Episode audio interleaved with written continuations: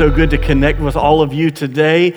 And uh, my name is Ricky. If you're new to our church, I'm honored to be one of the pastors here at Fort Caroline Baptist Church. And we are thrilled to have you with us. Whether you're uh, in person or connecting with us online, we welcome you.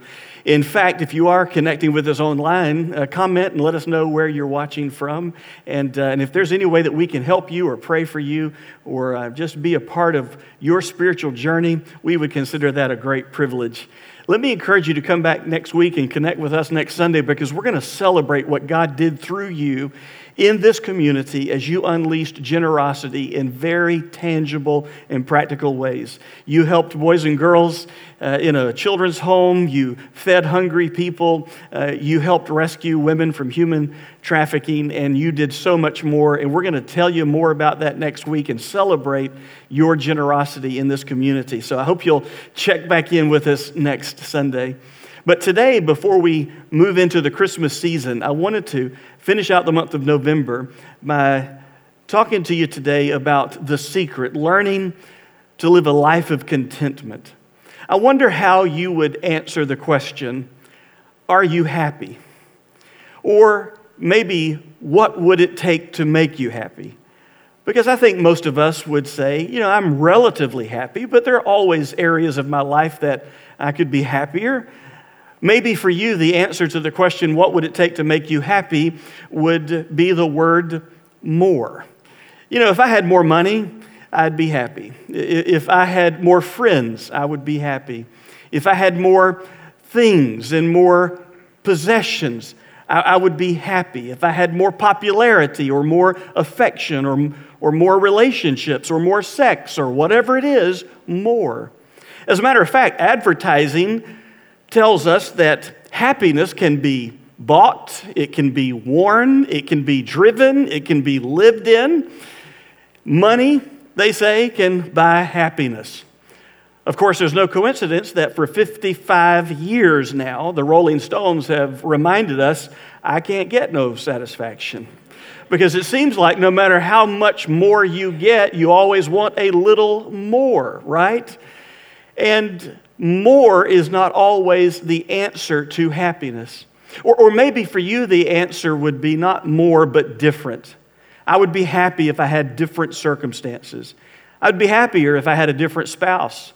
Don't nudge anyone right now, but I would be happier if I had a different home or a different car or a different job or a different whatever. And we start thinking that we would be happy if we had something different than what we have. We're talking about our circumstances. Then we want different circumstances. The word circumstances is related to the word circumference. A circumference is where you draw a big circle around your life, and anything that happens inside of that circle are your circumstances. And life teaches us quickly that what most of what happens in your circumference is outside of your control.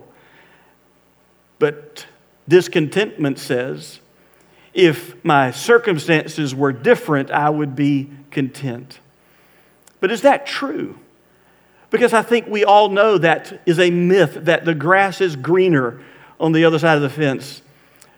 It's not always true that if you had different circumstances, you would magically become content with the things of this world. We struggle rather with discontentment. No matter what more we get, or no matter the different circumstances we find ourselves in, it just seems like it's never enough to truly satisfy, to truly make us happy. And that's the definition of the word contentment. Uh, the dictionary says contentment is a state of happiness or satisfaction. And if that's the case, then no one can ever truly be content. No one can ever be perfectly content because there's never going to be a time in your life that you can be completely happy or completely satisfied with the circumstances of your life. There's always going to be something you wish was different or something you wish you could improve. So, is contentment this myth that we chase after but we can never attain? It is, unless you know the secret to contentment. And there is the secret to contentment that we want to talk about today. That if you will learn this and if you will apply this in your own personal life, you will discover a contentment that this world cannot give you and this world cannot take away from you. And I want to say uh, up front that if you're not a follower of Jesus, if you're not a Christian, we all struggle with the desire to be content in life. But there is a level of contentment that is only possessed by those who know Christ as their Savior. It's available to everyone, this contentment that we're going to talk about today, but it's only possible when you put your confidence in Jesus as your Lord and Savior. So I just want to go ahead and be upfront with you. If you've never received Christ as your Savior, I'm going to go ahead and tell you this world cannot satisfy the longings of your soul. Only Jesus Christ can. And I'm going to encourage you today to put your confidence in Him as your personal Lord and Savior of your life. And if you've already done that, then today let's remember the secret of contentment. Now, where can we find this secret that will help us learn how to be content? Well, we need to take a trip back to the first century, somewhere around the year AD 62, and we need to go into a prison I know a prison is the last place that you would ever visit to find a contented person, but it is actually in a prison in the city of Rome where we will find the person who learned the secret of contentment and who shared that secret with us. His name was Paul. We call him the Apostle Paul. He was one of those early followers of Jesus. Having been someone who did not believe in Jesus, early in his life. In fact, he hated people who said Jesus was the Messiah of God in Israel, and he persecuted Christians and killed Christians. He nonetheless had a, a personal encounter with the living, resurrected Jesus, and it changed his life. And he spent the rest of his days telling as many people as he could about Jesus, calling them to turn from their sin, put their confidence in Jesus for the forgiveness of sin, and worship him as Lord and Savior. And because of his preaching of the gospel of Jesus, he ended up in jail many times. And on one occasion, he's in a Roman prison cell, chained to a Roman soldier 24 hours a day. And all he had time to do was to pray, worship, and also dictate some letters that we still have some copies of in our New Testament. In the letter that I want to take you to today that he wrote, we call the book of Philippians. Philippians chapter 4. Philippians is really just a letter written by Paul to Christians in the city of Philippi in Macedonia of the first century in northern Greece. He had founded this church, he had led some people in that city to faith in Jesus, and now he's writing back to them because he wants to thank them for how they've cared for him during his imprisonment. They have sent him correspondence. They have sent him money while he's in prison to sustain him.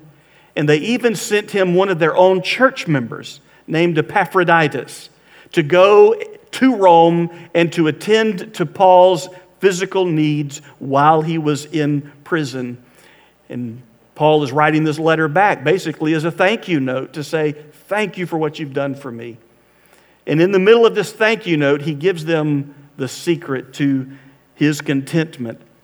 Philippians chapter 4, I'm going to begin with verse 10. Philippians chapter 4, verse 10.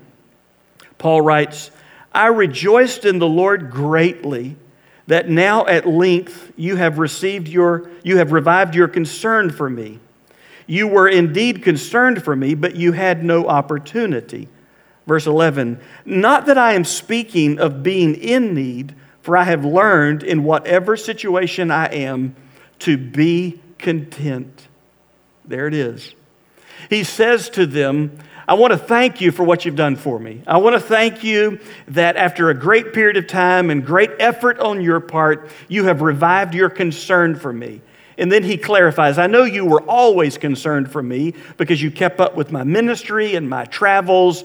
You, you heard about my trials, and now you've heard about my imprisonment.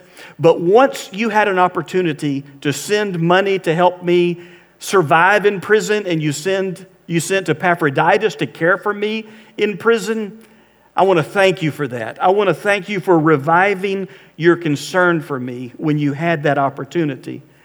And then he says, But I don't want you to think I'm complaining that you didn't do it sooner. Whether or not you were able to send the money or whether or not you were able to send Epaphroditus to help me, it's okay because I've learned in whatever situation I am in to be content. He says, I figured it out. I, have learned it.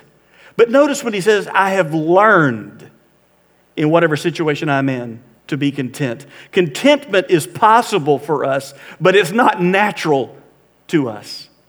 Contentment has to be learned. Paul says contentment is possible for me and for you, but it's not natural for me and it's not natural for you to be content. If we're going to be content, we're going to have to learn it. And Paul says, I've learned it.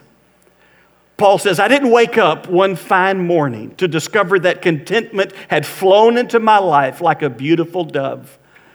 No, contentment is a lesson I have learned through every type of situation in my life. I've learned contentment through the ups and the downs of life, through the good times and through the bad times. Where did you learn this contentment, this state of happiness and satisfaction, Paul? He says, I learned it in the University of Hard Knocks. I learned it in the laboratory of life.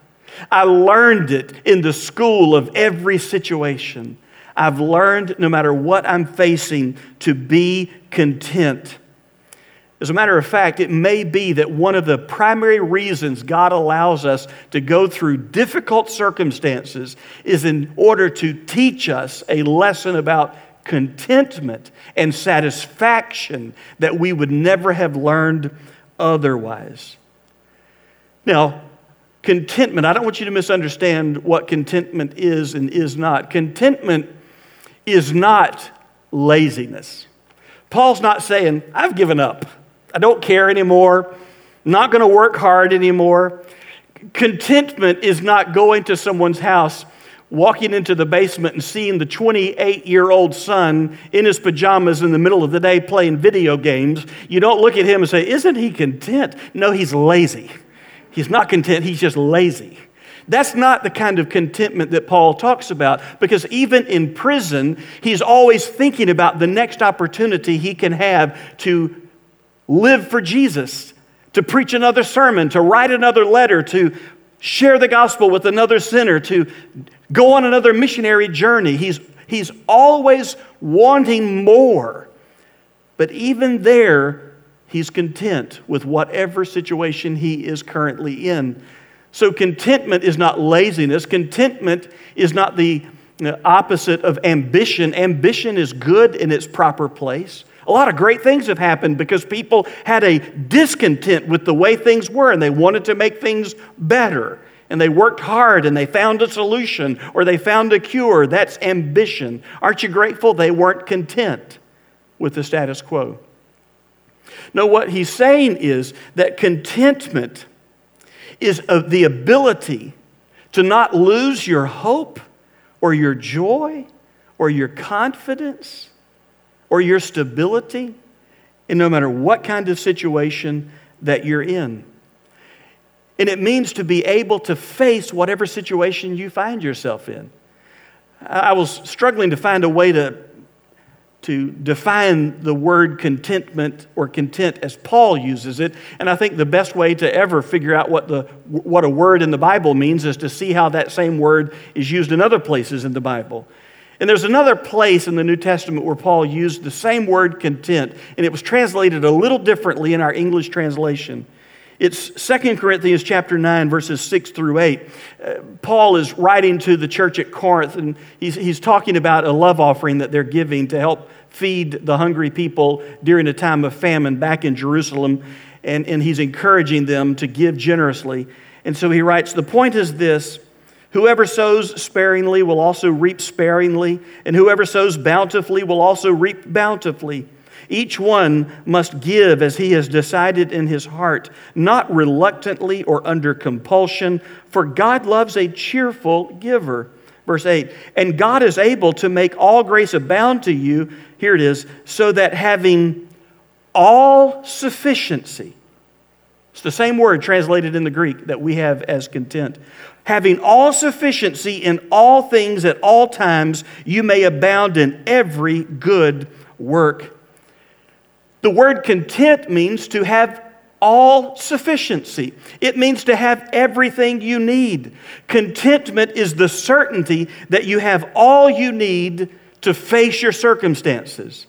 That no matter if my circumstances are good, I've got everything I need to live for God and to glorify God in this moment. And if my circumstances are bad or painful or fearful, even then, I have everything I need to live for God and to be in the center of God's will and to glorify Christ in even that circumstance.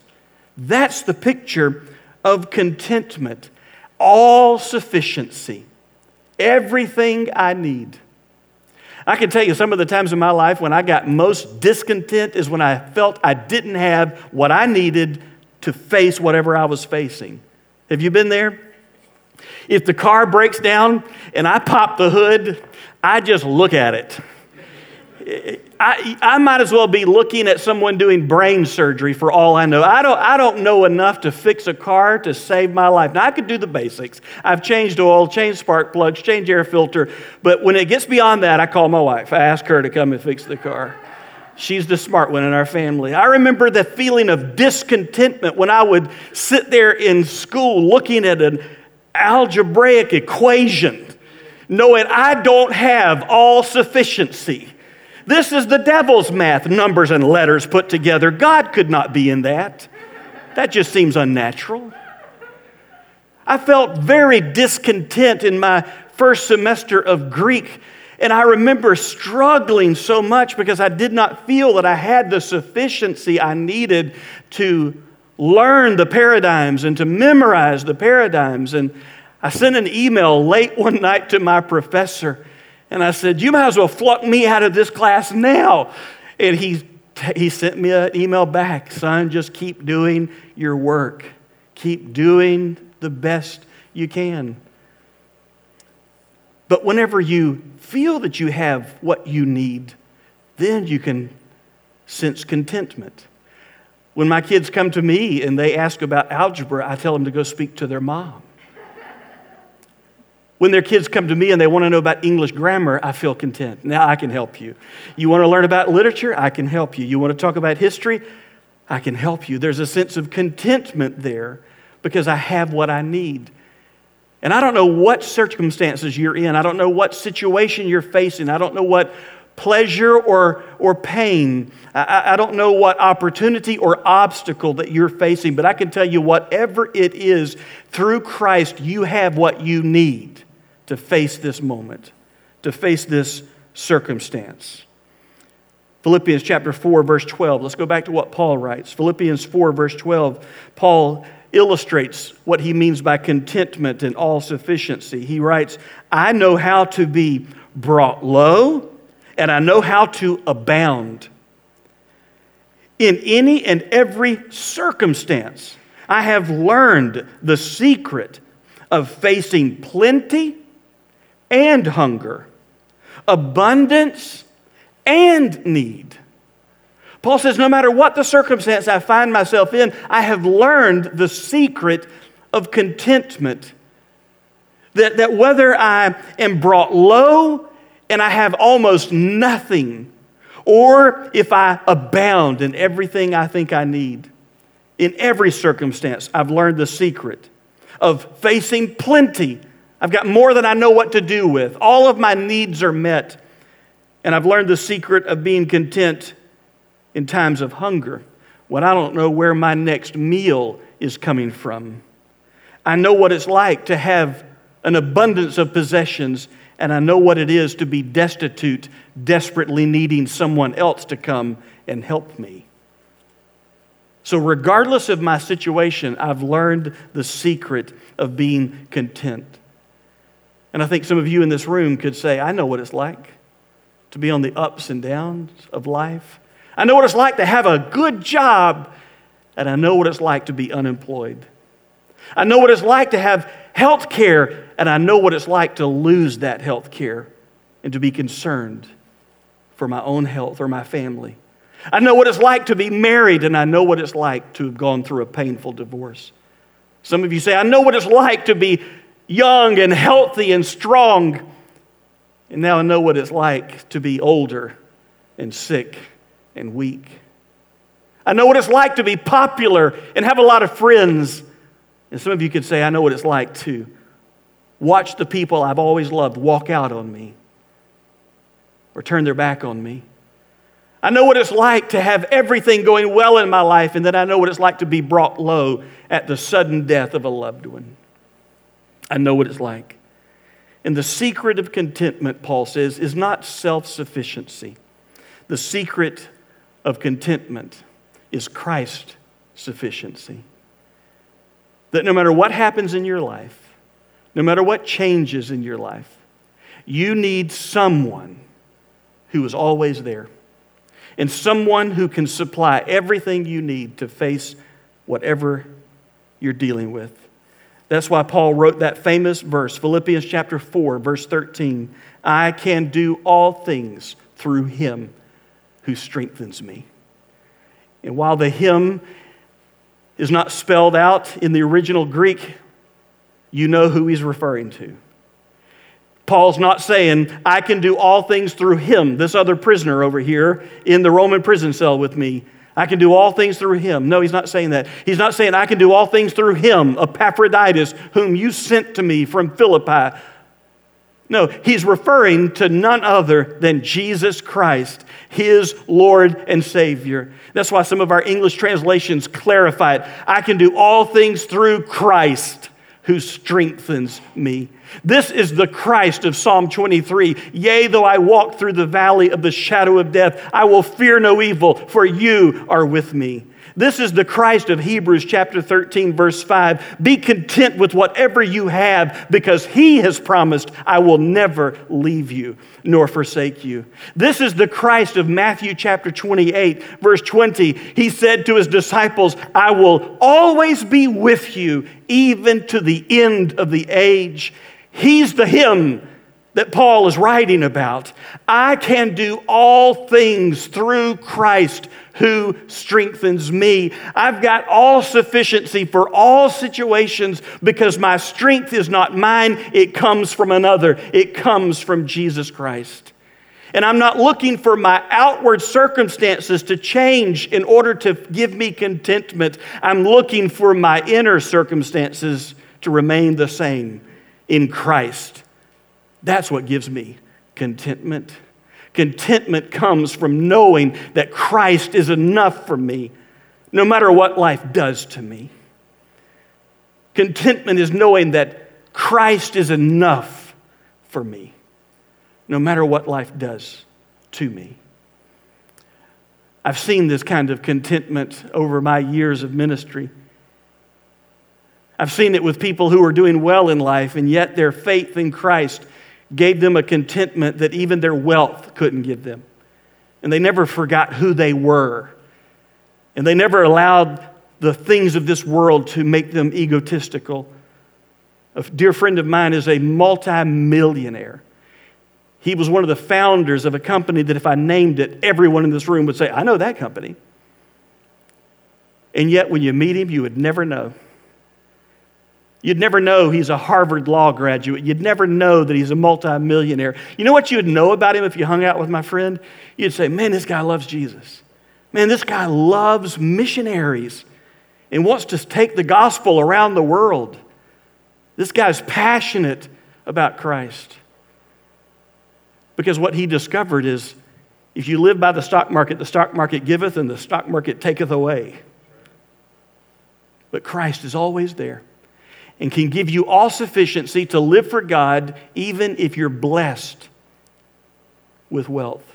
Whereas so many people, they walk away from God when they have more of the things of this world. They forget God, they don't depend on God, they become prideful and arrogant. But this guy, my friend, has learned contentment. And then I think of the other extreme. I remember going to the Lake City Veterans Hospital many years ago to visit Pastor Dayton Cannon. Dayton founded the Gateway Baptist Church in Valdosta, Georgia. It was the second church I was ever honored to serve as pastor. And at that point, Dayton was an old man coming to the end of his life. I was there with him when his wife died of cancer, performed her funeral. I was there with him when he was diagnosed with cancer, sat with him through chemotherapy and radiation treatments.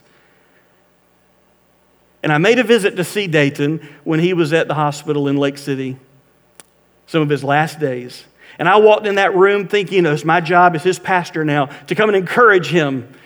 And I walked in the door, and this poor man, just frail, weak, and emaciated, just skin and bones.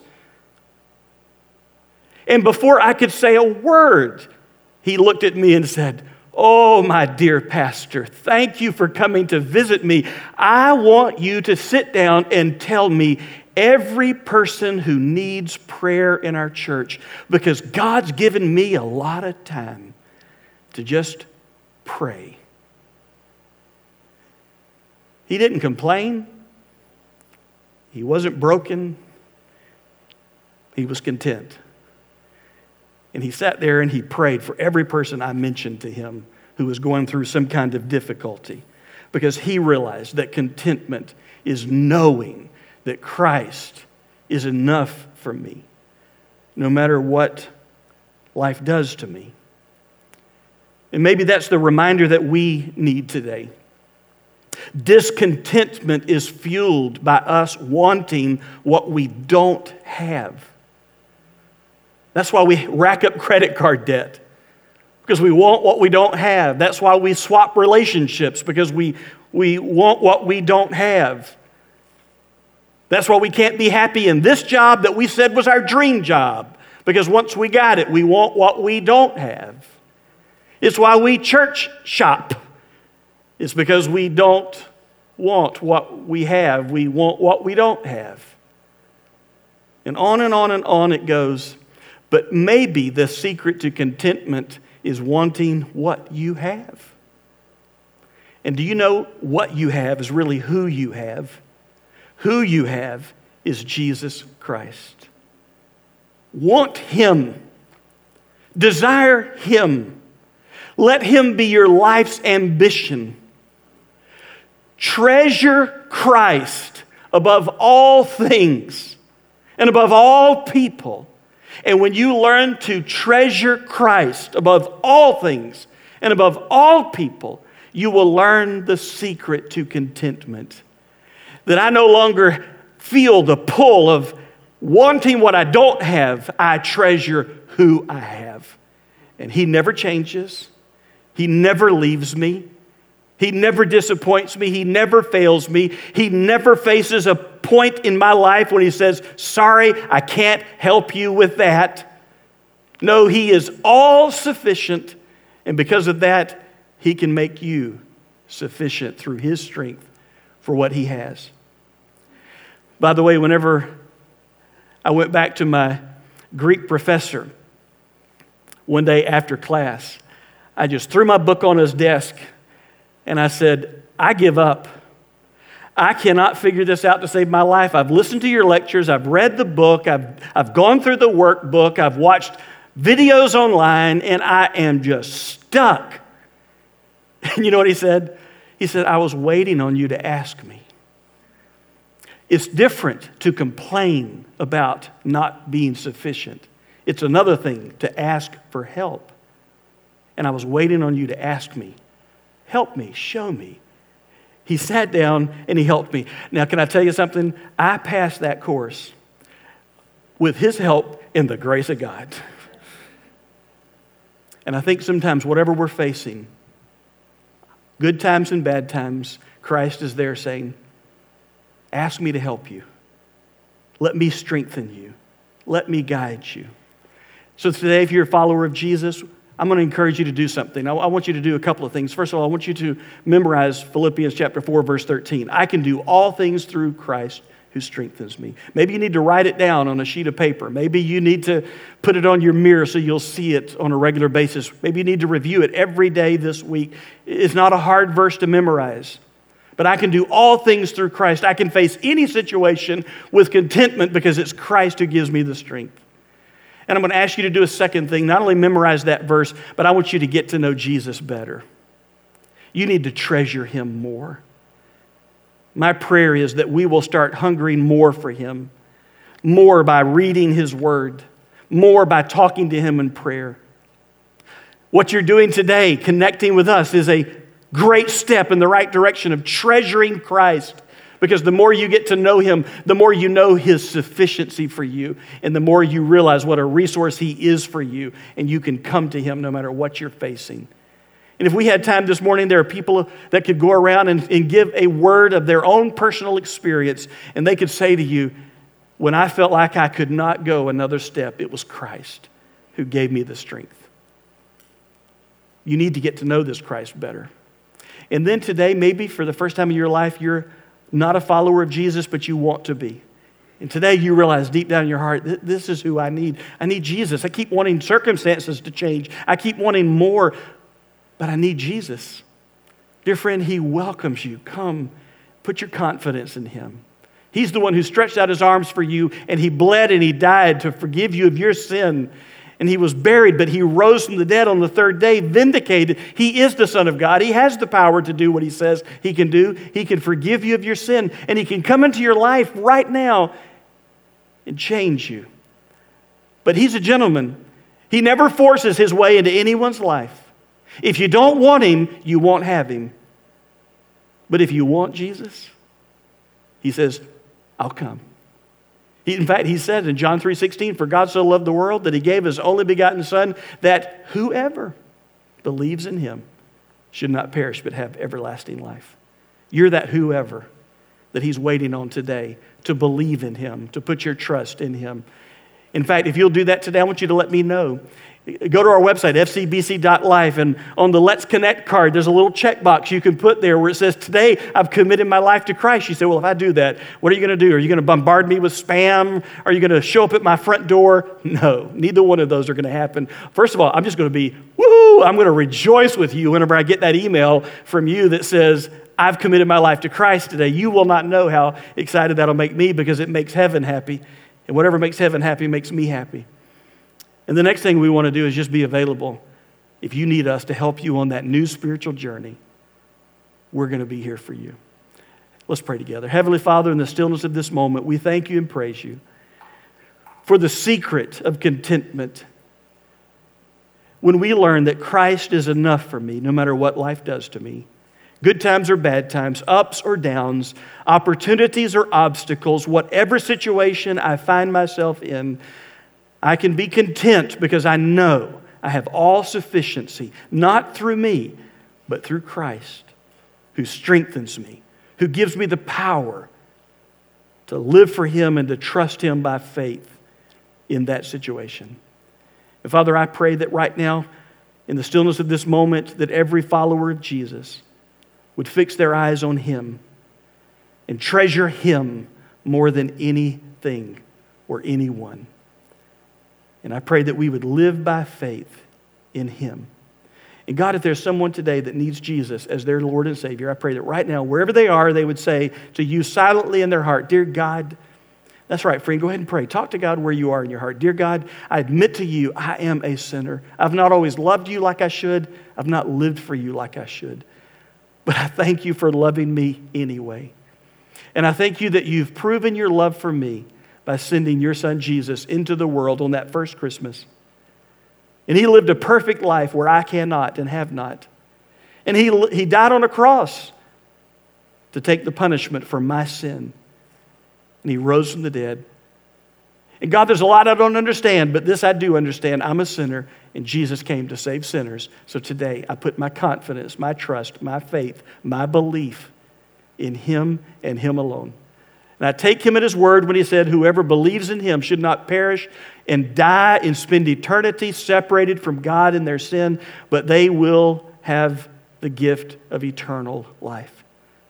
A life that is right with you now and for eternity. And today I receive Jesus as my Savior. Help me to learn more about him, help me to treasure him and help me to depend on Him by faith. Heavenly Father, have your perfect will and way in all of our lives today. We pray in Jesus' name. Amen.